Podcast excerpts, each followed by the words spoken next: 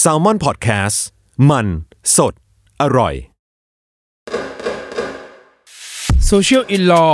กฎหมายอยู่รอบตัว เพียงแค่เราไม่รู้ตัว กับผม ทนายโจ อัครพลเถื่อนพึ่ง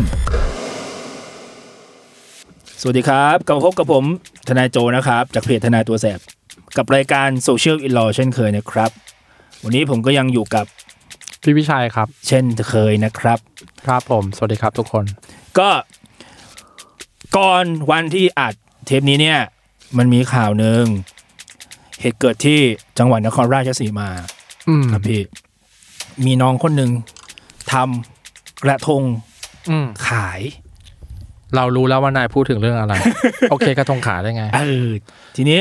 น้องเขาก็ออกมาโพสต์ ผมไม่ได้ว่าเป็นตัวน้องหรือตัวคุณแม่น้องมาโพสต์ให้ขอความช่วยเหลือว่า น้องถูกดำเนินคดี ครับ เรื่องลิขสิทธิ์ เอ๊ะเรื่องเป็นไงอ่ะ หมายถึงว่าไทม์ไลน์ของเรื่องเนี้ยครับ จากข้อมูลของน้องตามข่าวก็คือน้องบอกว่า น้องก็โพสต์ว่าฉันทำกระทงขายนะ ทีนี้ก็มีคนติดต่อมาหาน้องว่าทำกระทงลายการ์ตูนแบบนี้ได้ไหม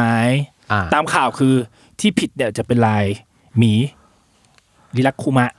ใช่ไหมลิลักคุ ลิ มะ ลิลักคุมะอ่ะ เออเออ อ๋อ ทีนี้ มีคนโทรเข้ามาทำออเดอร์ ครับ กระทงลิลักคุมะหน่อย ใช่ อืม เออน้องก็อ่ะได้ฉันก็ made by order ให้ลูกค้าไป อืมอืม ทีนี้พอตอนไปส่งกระทงเนี่ย ปรากฏ อืม ว่าโดนจับเลยครับ หลังจากส่งปั๊บก็โดยทีมงานที่อ้างตัวว่าเป็นผู้ละเมอมหน้าจจากเจ้าของลิขสิทธิ์โดยตรง ก็คือคนที่มาจับนะยืนรอกับคนที่สั่งเลย ใช่ ตามข่าวเห็นว่ามีตำรวจไปด้วยคนหนึ่ง แต่ไม่แน่ใจว่าเรื่องยศเรื่องอะไร อันนี้ อันนี้ในข่าว โอเค ไม่ได้ลงรายละเอียด ครับ ครับพี่ครับ อืม อ๋อ นายเอโทรไปบอกน้องเอทำกระทงให้หน่อยลายนี้พอไปออเดอร์ไปส่งจับเลย ใช่ ไอ้เชี่ยยังไงวะเนี่ย ก็อันนี้ในทางปฏิบัติจริง เรื่องเนี้ย มันก็มองมองว่าเขาขายล่อซื้อได้นะพี่ ได้เอ้ยเดี๋ยวนะเดี๋ยวนะ มันมีมันต้องมีการเรียกเงินด้วยป่ะ คุณคุณว่ามีการเรียกเงิน อ๋อยอมความใช่ไหมครับ ใช่ใช่อะไรห้าหมื่นห้าพันอะไรสัก เอ อย่าง อใช่ครับคคือคดีลิขสิทธิ์บ้านเรามันยอมความได้ในทางปฏิบัติ ทีนี้ทางตัวคนที่อ้างว่าเป็นตัวแทนลิขสิทธิ์เนี่ย ครับ เขาบอกว่าอ่ะยอมความกันละกัน ฉันจะไม่ส่งเธอขึ้นศาลก็ได้ อ๋อ แต่จงเสียค่าเสียหายมาให้ฉันซะ ห้าพันบาท ห้าพันบาท แต่ถ้าไม่ยอมจ่ายห้าพันฟ้องกัน เออฟ้องกั ห้าหมื่น เออประมาณนั้นครับ หาเงินเก่งว่ะ เชื่อยอมรับว่าเก่ง อ่ะอ่ะอ่ะต่อต่อ ก็คือคือเรื่องนี้มันก็มีเรื่องเรื่องล่อซื้อเข้ามาด้วยส่วนหนึ่ง แต่มั คน รับ ต้องแยกนี่ครับพี่ผมถ้าน้องขายกระทงที่มันผิดอยู่แล้ว ครับ หรือขายสินค้าอื่นๆที่มันผิดกฎหมายอยู่แล้วแล้ว เขาไปล่อซื้อเนี่ย อันเนี้ยทำได้ อืม เพราะว่าคนนั้นทำความผิดอยู่แล้ว การล่อซื้อทำไปเพื่อได้มาซึ่งหลักฐานในคดี ถูกต้องเข้าใจได้ แต่ถ้าน้องไม่เคยทำการ์ตูนลายลิลักคุมะขายไม่เคยโพสต์ด้วยว่า ฉันทำนะ อืม แต่ไอันนี้ไปสั่งให้บอกทำให้หน่อยได้ไหม อืม เขาเรียกว่ามีส่วนร่วมในการกระทำความผิด เพราะว่าไปยุให้เขาทำความผิด ผมก็คิดแบบพี่โจนะ ครับ แล้วผมก็ไม่เข้าใจว่า จะมาเป็นประเด็นทำไมวะ ก็พี่สั่งให้เขาทำ เขาก็ทำให้พี่อยู่แล้ว ก็ถูกต้องแล้วอะไรเลย เออ ถ้างั้นถ้าจะละเมิดอ่ะพี่นี่แหละเป็นคนสั่งให้ละเมิด ใช่ครับ สมมุติสมมุติถ้าเรื่องนี้มันสู้คดีกันขึ้นมาเนี่ย อ่า ถ้าน้องเขามีทนายที่ให้คำแนะนำเนี่ยผมเชื่อว่าตอนสู้คดีจริง ๆ ในศาลเขาจะชนะได้นะศาลจะยกฟ้อง เพราะว่าตัวผู้เสียหายตัวผู้ละเมอมหน้าจที่เขาอ้างตัวเนี่ย อืม มีส่วนในการกระทำความผิดด้วย เพราะว่าไปล่อให้น้อง ไปยุให้น้องทำความผิดแหละอ่ะง่ายๆหน่อย คำสั่งมาจากคุณนั่นแหละ ใช่ อ่า คุณบอยเขาทำความผิดเอง อ่าอ่า ในทางกฎหมาย เรื่องนี้ไม่ซับซ้อนเลย ไม่ซับซ้อนเลยครับ ใช่ก็เออนะ ตามนั้นแหละ ใช่ ผมผมก็ไม่รู้ว่าเอ๊ะมันจะมีประเด็นกันเพื่ออะใช่ไรแต่พียง วะ เพียงแต่ว่าความที่ว่าอาจจะด้วยน้องยังเด็กด้วยมั้งครับ ตามข่าวผมรู้สึกน้องยังไม่สิบแปด ครับ เป็นเด็กมัธยมอยู่เลย แล้วก็เออกระแสมันไปไวมาก เพราะว่ากลุ่มข่าวที่น้องไม่โพสต์อะกลุ่มนั้นสมาชิกมันห้าหกแสนคน อืม มันแป๊บเดียวมากแล้วพอเรื่องถึงหูนักข่าวปั๊บก็ โอเค ระดมมันลงไปเออประมาณนี้ เอ้ยได้ยินว่าเรื่องมันสนุกตรงที่เจ้าของลิขสิทธิ์จริงๆอ่ะ บอกว่าไม่ได้สั่งให้ไปตรวจป่ะ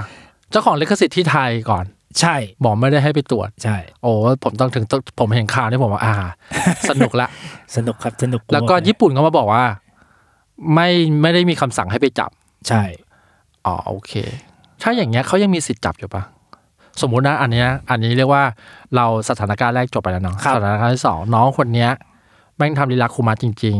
ๆ นะ ครับ แล้วคนเนี้ยไปจับจริง ๆ แล้วเจ้าของลิขสิทธิ์บอกว่ากูไม่ได้มีคำสั่งให้จับอะยังจับได้อยู่ไหม หมายถึงตัวแทน ใช่ใช่ ใหญ่ในไทยใช่ไหมครับ ใช่ ทีมลิขสิทธิ์จริงๆที่ผมเคยเจอนะ ที่เขา ครับ ทำงานแบบจริงจังเนี่ย ปกติการจะลงไปจับกลุ่มยังไงต้องแจ้งไปทางผู้บริหารก่อนว่า พบเจอเหตุแบบนี้จะดำเนินคดีหรือไม่อย่างไร โอเค ประมาณเนี้ยครับ ถ้าดำเนินเขาถึงจะออกแรงขยับตัวไปจับ ใช่ ถ้าเจ้าของลิขสิทธิ์บอกว่าโอ๊ยจับมาฟ้องกันไปก็ไม่คุ้มหรอก ใช่ ก็แล้วกันไป ใช่ อ๋อ ใช่ โอเค แสดงว่าจะขยันลุกไปจับเองเนี่ย ก็อาจจะทำได้แต่เขาอาจจะอืมไม่อะไม่เอาดีกว่า วุ่นวายก็ก็เป็นไปได้อยู่ แซมมอนเฮาถูกดูดคลิปไปเรื่อยๆแหละครับพี่ โอเคครับเอาเจ็บปวดเลย โอเคโอเค นี่แหละนึกภาพง่ายเลยทีนี้ ทีนี้ทีนี้เรื่องตอนเนี้ยมันถึงตรงจุดที่ว่า เจ้าของลิขสิทธิ์บอกว่าไม่ได้สั่งให้จับ ใช่ และกระทงเนี่ยแม่งไม่เห็นจะเหมือนลิลักคุมาเลย ใช่ครับ อันนี้เป็นอีกประเด็นหนึ่งในทางสู้คดี คือ เอ่อถ้าถูกจับเรื่องงาน เขาจะบอกศิลปกรรมจิตรกรรมพวกเนี้ย ครับ รูปวาดเนี่ยถ้าจะฟ้องว่าเหมือนจริงๆเนี่ยมันต้องพิสูจน์ให้ได้ว่าเหมือน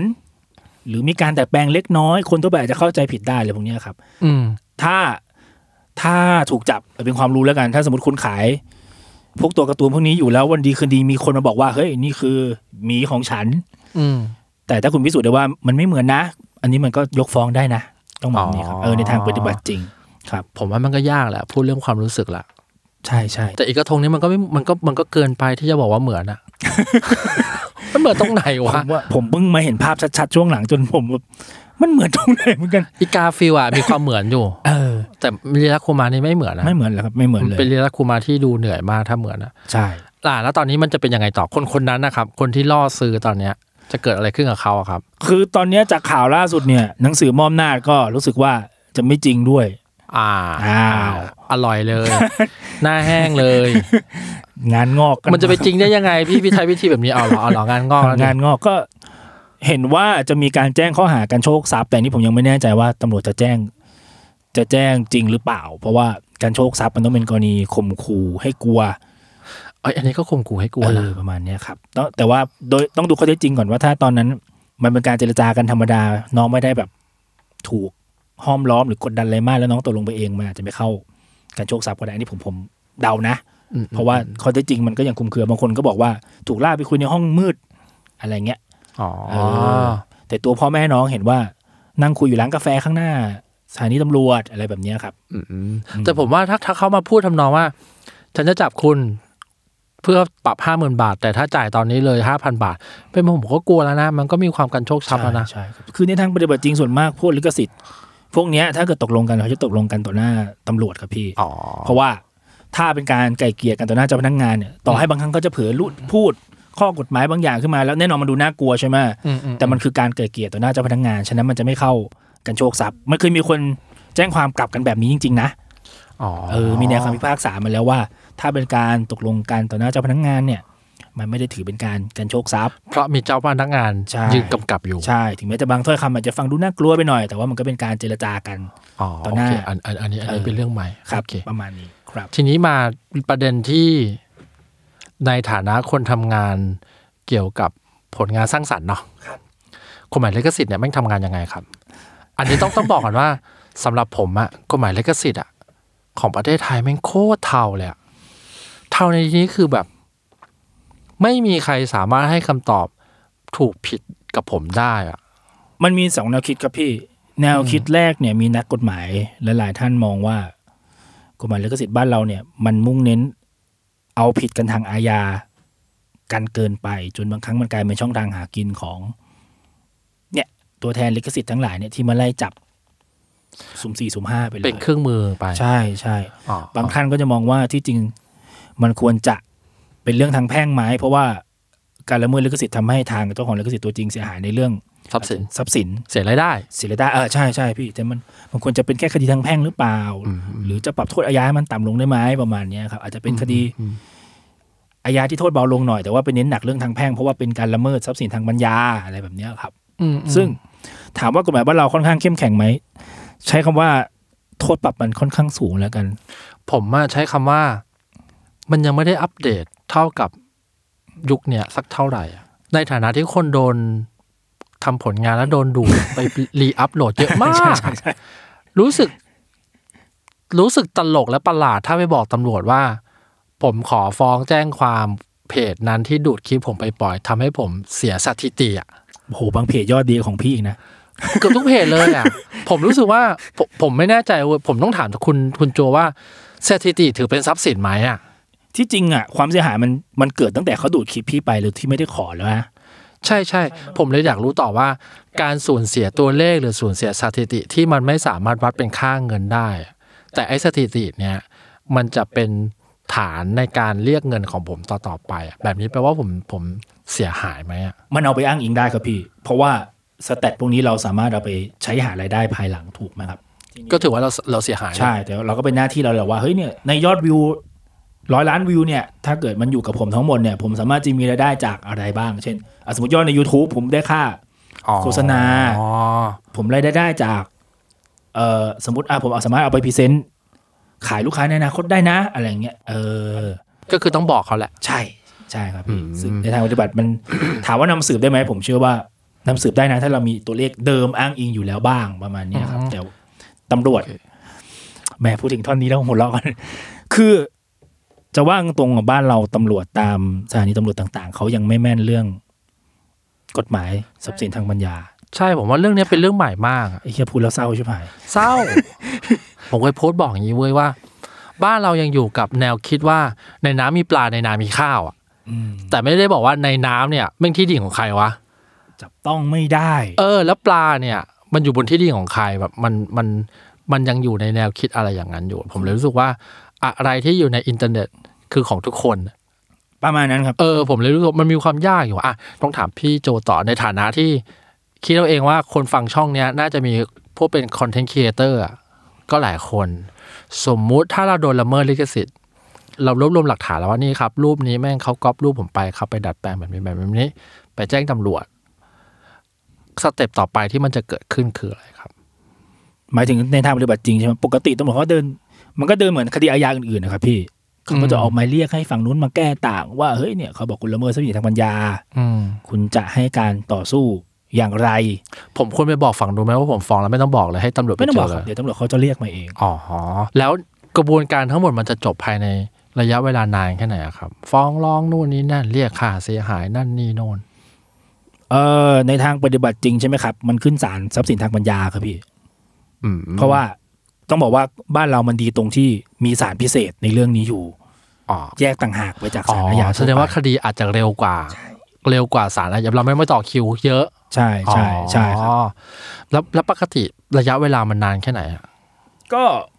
เหมือนระยะเวลาตามกฎเอ่อคดีอาญาทั่วไปครับพี่ปีหนึ่งอันนี้อย่างอย่างแบบถ้ามีการสืบสู้คดีกันจริงจังเลยะ ปีหนึ่งจะจบ ใช่ประมาณ แล้วเราเรียกค่าเสียหายได้แค่ไหนอะอันนี้อยู่หรือว่าอยู่ในดุลพินิจของเจ้าหน้าที่หรือว่าเราเรียกของเราได้ ถ้าเรานำสืบได้ถึงศาลก็สามารถสั่งให้ได้ครับพี่ใช้คำนี้แล้วกัน เพราะว่าคดีแพ่งเนี่ย มันเป็นหน้าที่เราที่จะนำสืบได้ว่าความจ่ายของเรา มันมีจริงอยู่กี่บาท อ๋อ ยังไงบ้าง อ๋อเข้าใจแล้ว แต่ถ้าเกิดศาลจะใช้ดุลพินิษพอมองว่าเฮ้ยมันสูงเกินไปหรือเป็นการคาดการณ์ล่วงหน้าเฉย อืม ๆแบบเนี้ยมันก็ศาลอาจจะใช้ดุลพินิษลดลงมาได้ประมาณเนี้ยครับ หรือถ้าหรือถ้าอันนี้พูดแทนคนที่แบบวาดรูปแฟนเมสอยู่เฉยๆเลยนะ แล้วมีคนก๊อปไปอ่ะ อันนี้เหมือนเป็นแบบสิ่งที่เราวาดเก็บไว้เอง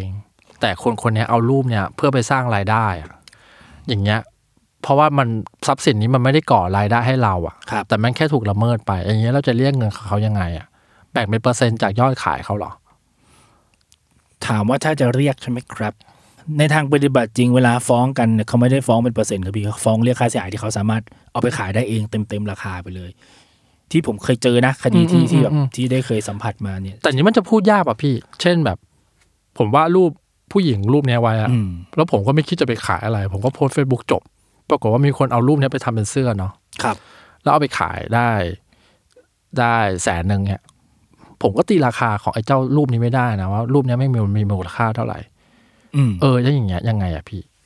ประเมินค่าไม่ได้ไหมเออ บัง ถ้า ประเมินค่าไม่ได้ไม่ได้แปลว่ามันแพงมากนะ เออ แปลว่าแบบก็กูไม่รู้กูจะตั้งราคารูปนี้เท่าไหร่อะ มันเคยมีเคสหนึ่งเขาถ่ายภาพแล้วเขาอัพโหลด ไม่รู้ไม่แน่ใจพี่เคยอ่านเจอไหม อืม อัพโหลดเฉยๆไม่ได้ตั้งใจจะขาย อืม ปรากฏว่าดันมีรูปเขาอะไปโผล่ในเว็บขายภาพแห่งหนึ่ง อืม ครับเขาก็ฟ้องเรียกตามตัวเงินที่ไอ้นั่นเอาไปขายแล้วครับพี่ อ๋อขายได้แสนหนึ่งกูจะ ใช่ เอาแสนหนึ่ง ใช่ถึงแม้ว่าเขาจะบอกฉันไม่ได้มีเจตนาจะขายตั้ง อ๋อ แต่ต้นก็ ก็ยัง ตา ไง ม ก็ได้ แต่คุณเอาทรัพย์สินของฉันไปหาประโยชน์ อืม ฉะนั้นเงินตัวนั้น มันคือของฉันมันคืออ อ งานของฉันประมาณนี้ครับพี่ ที่เหลือคนนั้นอาจจะต่อแล้วว่า เป็นของแกก็จริงแต่ฉันก็คิดการตลาดนู่นนี่นั่นนู่นนี่นั่น เออก็อาจจะ ก็ก็ สู้กันไป ก็ลกกันไปลกกันมา ใช่ครับ อ๋อ แต่แต่ยังไงเสียลิขสิทธิ์มันคุ้มครองตัวผลงานตั้งแต่ทำเสร็จอยู่แล้ว ฉะนั้นในทางปฏิบัติจริงถ้าขายเอางานเราไปใช้สุ่มสี่สุ่มห้าเพื่อหาผลประโยชน์โดยที่เราไม่ได้อนุญาตเนี่ย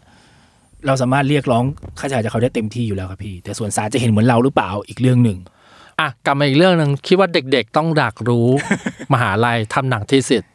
ครับ ไม่ได้กะเอาไปฉายเอาตังค์เลย ครับ ใช้เพลงเอ่อบอดี้สแลมแกมมี่ฟ้องได้ไหม ถ้าเป็นเพื่อการศึกษานะ มันก็ยัง เออ มีอยากแฟร์ยูสอยู่ ถ้าใช้เพื่อในการศึกษา อ๋อ เพื่อให้ความรู้อะไรพวกเนี้ยครับ อาจจะสมมติสมมติสมมติเป็นอย่างนี้แซมมอนเฮาส์ทำคลิปแซะสังคมตัวหนึ่ง ครับ ไม่มีสปอนเซอร์อะไรเลยทำกันขำๆแต่มีเพลงติดลิขสิทธิ์มาเพลงหนึ่ง อืม ผมสามารถอ้างได้ไหมว่าว่าผมก็ไม่ได้ทำเพื่อการโฆษณานี่ สู้ได้ไหมเหรอ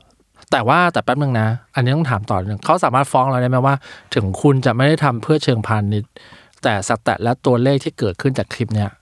มันสามารถส่งผลต่อธุรกิจของคุณในอนาคตได้ ในมันเป็นการเชิงพาณิชย์เชิงทางอ้อมปะ ก็เป็นไปได้ครับพี่ คือแฟร์ยูสต้องบอกอย่างนี้แฟร์ยูสเอาง่ายๆ ก็คือเพื่อการศึกษาพาโรดี้แซลอะไรพวกเนี้ยอันนี้หลายคนน่าจะทราบอยู่แล้ว ก็ยัง ว่ ได้พาโรดี้ ว่ ได้เหรอ ได้ครับพี่ แต่อยาแบบ แต่พาโรดี้อ่ะ เส้นมันบางมากเลยนะ ใช่เออ พาโรดี้นี่ยากจ ผม ริง จะพูดคำนี้เหรอ มันยากนะ ๆมันยากจริง ยากนะ อะไรก็ไม่รู้เลยอะพาโรดี้แบบประหลาดมากแบบนึกจะฟ้องก็ฟ้องได้ เท่าที่ผมเคยถามทนายเรื่องเรื่องลิขสิทธิ์มา ได้คำตอบมาว่าไม่นิไม่รู้จริงหรือเปล่านะเขาไม่ถ้าดัดแปลงแล้วทำซ้ำอ่ะเขาไม่สิทธิ์ฟ้องทุกกรณี อยู่ที่ว่าการฟ้องคราวนั้นอ่ะ มันจะก่อประโยชน์กับเขาหรือเปล่า ดัดแปลงทำซ้ำพวกเพลงพวกคลิปวิดีโอพวกนี้มันฟ้องได้หมดอยู่แล้วครับพี่แต่อย่างที่ผมบอก มันมีหลักการแฟร์ยูสบางๆกันมาอยู่ ซึ่ง เราก็ต้องจะบอกว่าไงดีระวังตัวเองดี ถ้าจะหยิบ มาใช้นะ อืมเรียกว่าแฟร์ยุทธอาจจะเป็นแค่ข้อโต้เถียงบนชั้นศาล ใช่ ส่วนจะชนะไม่ชนะก็อีกเรื่องหนึ่ง ใช่ อ่าโอเค ฉะนั้นก็เลยถ้าจะหยิบมาใช้จริง ๆ ผมก็อยากให้ระวังนิดนึงว่า ไอสิ่งที่คุณทำอยู่อ่ะ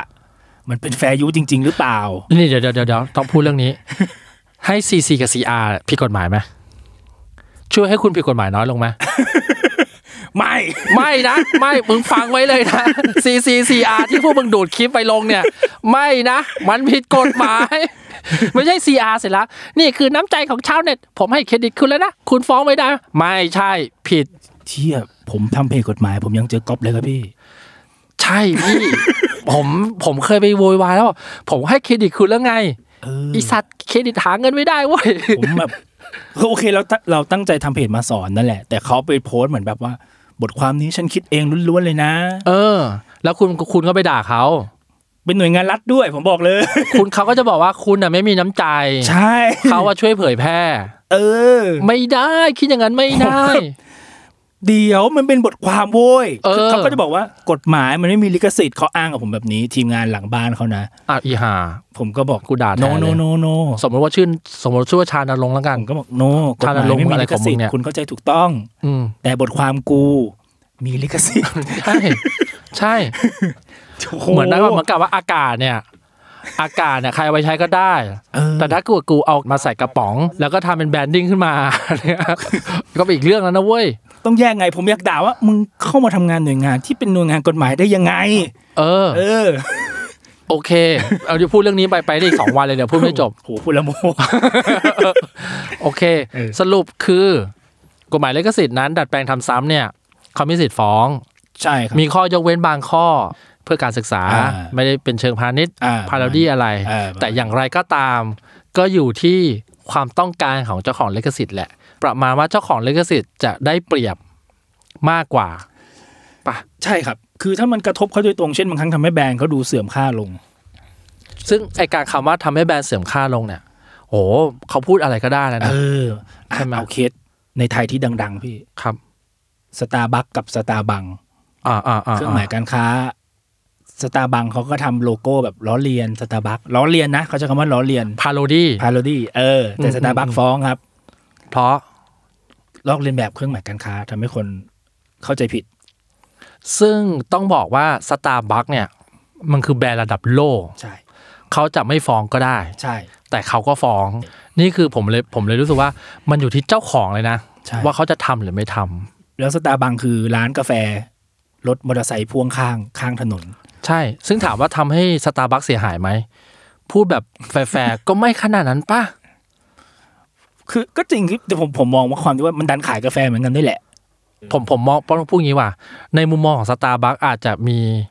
มุมมองอีกแบบที่เราไม่รู้ด้วยแหละ ใช่ พอพอเป็นแบรนด์แบบ identity ชัดขนาดนั้นแล้วเนาะ ใช่แต่ แต่ผมก็เชื่อว่าคนซื้อสตาร์บัคก็ไม่ซื้อสตาร์บั คเอาจริง ถูกถูก ๆ ดังนั้นกลุ่มเป้าหมายคนละกลุ่ม ถามว่าสตาร์บัคเสียหายจากการมีสตาร์บัคเกิดขึ้นไหม ก็แทบจะไม่ แต่เขาก็ยังฟ้องและเขาก็มีสิทธิ์ฟ้องด้วย ใช่ครับ โอเค ชนะด้วย ชนะก็ควรจะชนะ อยู่ เพราะว่าสตาร์กับบัคกับบังเนี่ย สตาร์บังแกก็สู้แหละว่าเฮ้ยผมทำล้อเลียนไม่ได้ เออเออเธอเคสนี้ชนะสตาร์บังต้องจ่ายเท่าไหร่อะ โอ้จำตัวเลขไม่ได้ครับพี่ แต่ก็มีคำสั่งห้ามว่าห้ามทำเครื่องหมาย คล้ายอีกเลยด้วยในนั้นประมาณนี้ แต่ถ้าทำเสื้อยืดสตาร์บัคแบบขายอย่างนั้นนะคอมมิสิตปะ สตาร์บัค สตาร์บัคเลยอะขายตาม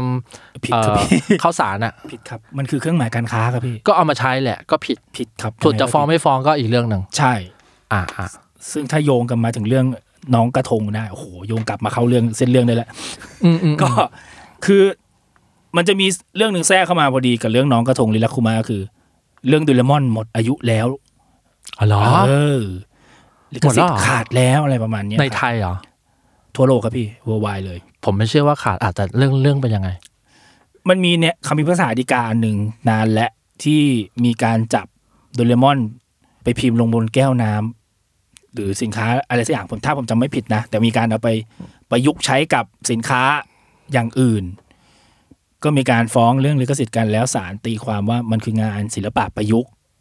ศิลปะประยุกต์คือ การเอางานศิลปะ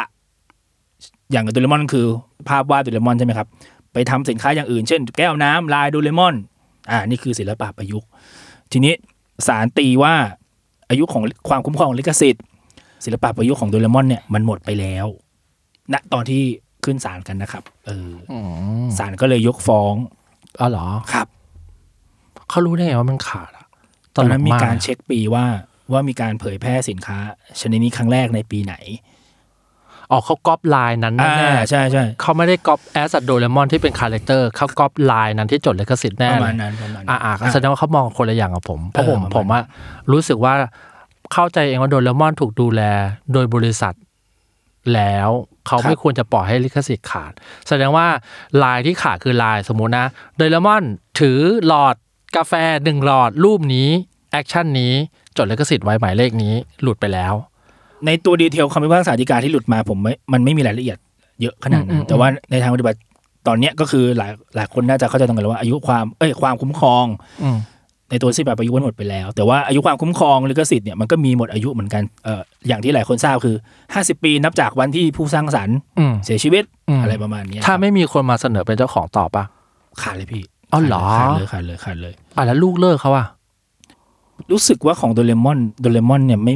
มีการโยกไปให้บริษัท ใช่ใช่ ใช่ มีการโย แต่ ก บริษัทก็จะหมดแล้วพี่ เอ้าเหรอ ปีนี้ เพราะแปลว่าปีหน้าโดเรมอนจะกลายเป็นสมบัติของโลกเนี่ยเหรอ ใช่ครับผม โน no, เออ ต้องต้องดึงสติก่อน หลายคนดีใจอย่างนี้แหละ อ่ะอ่ะ แต่ว่า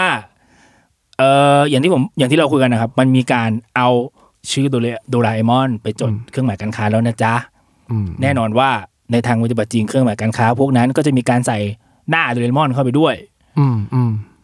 ซึ่งผมก็เชื่อว่าเขาน่าจะจดครอบคลุม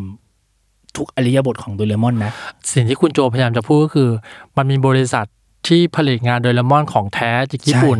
เขาคงไม่ยอมปล่อยให้สินค้าตัวเองหมดลิขสิทธิ์หรอก ใช่ เขาก็หาวิธีต่อแหละ คือถ้ามันจดเครื่องหมายการค้าเนี่ย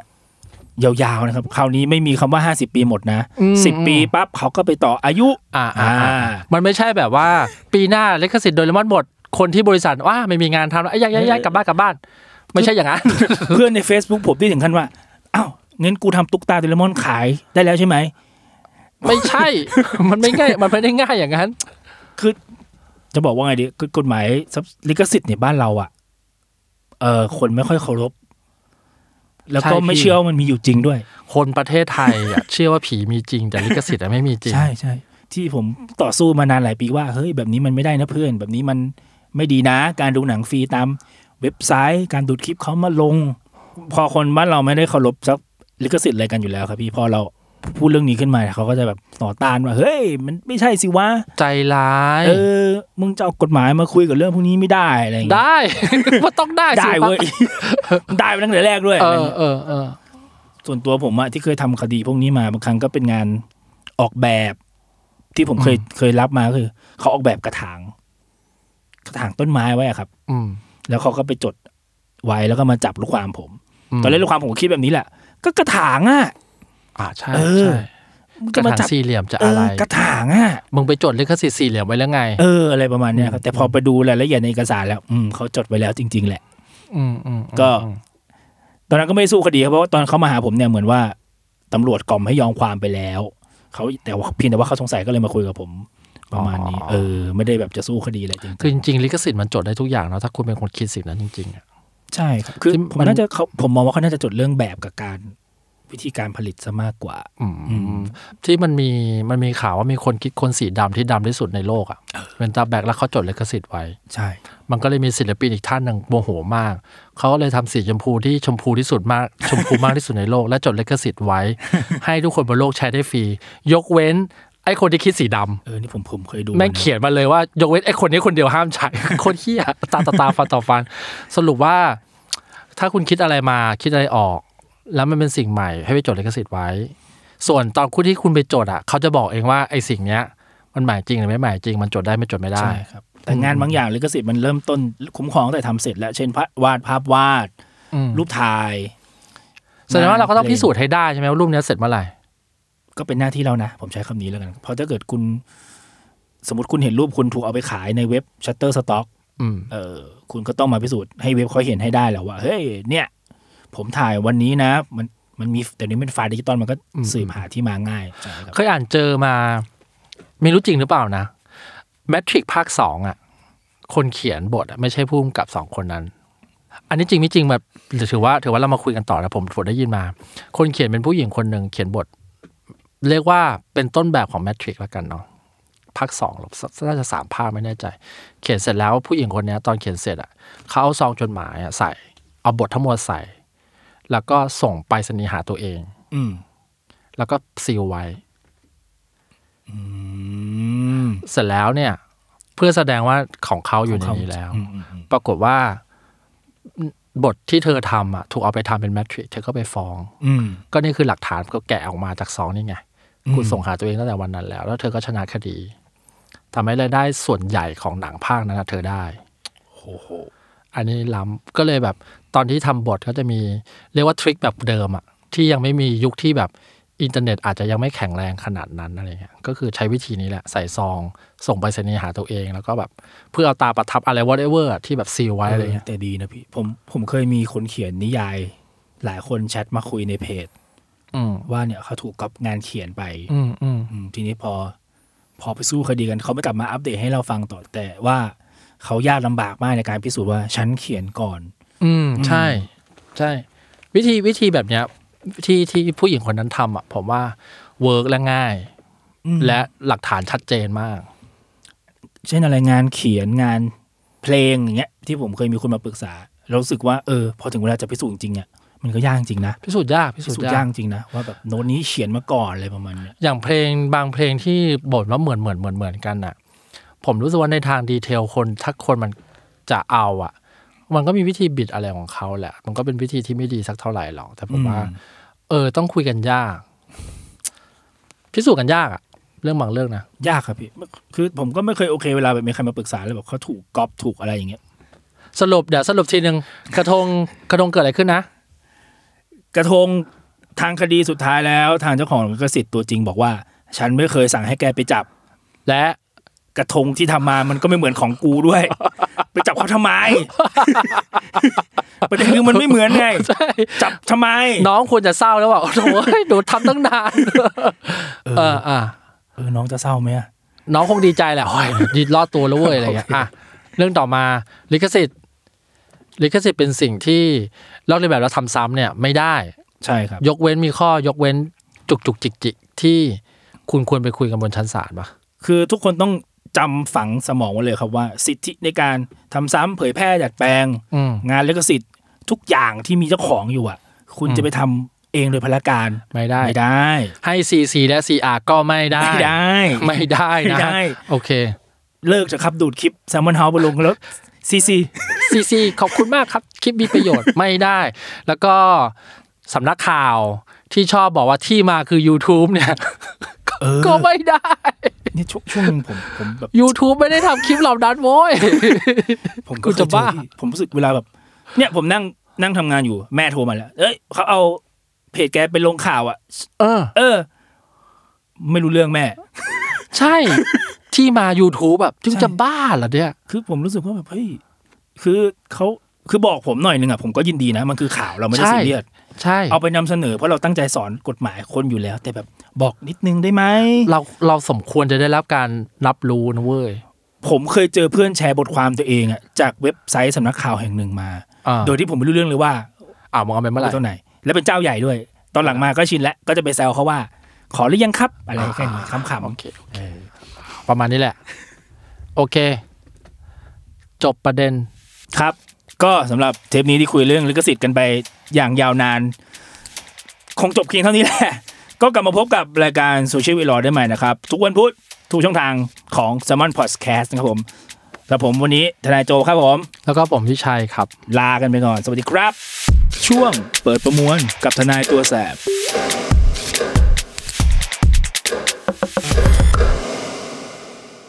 ช่วงเปิดประมวลสัปดาห์นี้นะครับ ก็วันนี้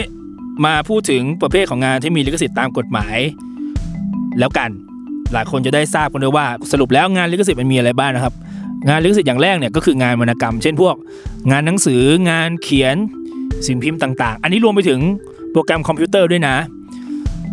ประเภทที่ 2 คืองานนาฏกรรมครับก็พวกอะไรอะท่าเต้นต่างๆ อะไรพวกนี้ครับคลิปแบ็คพิงที่เราเห็นอัพโหลดกันเนี่ยที่จริงมันมีลิขสิทธิ์นะครับพวกท่าเต้น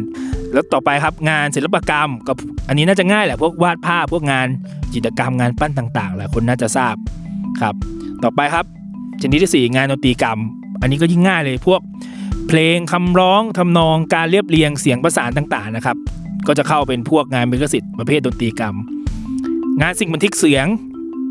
ชนิดที่5นะครับก็เช่นพวกเทปเพลง แล้วก็พวกเอ่อพวกเอ่อสิ่งบันทึกเสียงด้วยเช่น แผ่นซีดีดีวดีพวกเนี้ยครับผมชนิดที่หกนะครับ งานโสดศาสนาวัสดุ เช่นพวกวิดีโอเทปอะไรอะดีวดีแผ่นบูเรแผ่นเลเซอร์ดีต่างๆเลเซอร์ดีเก่ามาก ชนิดที่เจ็ดนะครับงานภาพยนตร์อันนี้ก็ง่ายแหละก็หนังที่เข้าฉายตามโรงทั่วไป อันนี้รวมไปถึงหนังสั้นต่างๆนะครับ งานเผยแพร่เสียงและภาพก็ ถ้าให้นึกภาพง่ายก็คือ งานเผยแพร่เสียงทางวิทยุรายการวิทยุต่างๆ อะไรพวกนี้ครับผม และสุดท้ายนะครับ งานลิขสิทธิ์ชนิดที่ 9 งานอื่นใดในแผนกวรรณคดี แผนกวิทยาศาสตร์หรือแผนกศิลปะ ซึ่งอันนี้อาจจะนึกภาพยากนิดนึง แต่ว่าใช้ง่ายๆ คือเป็นการต่อยอดจากงานวรรณคดีเดิมอะครับผม หรือต่อยอดจากวิทยาศาสตร์อะไรพวกเนี้ยครับผมก็สำหรับช่วงเปิดประมวลสัปดาห์นี้ก็มีแค่นี้ครับ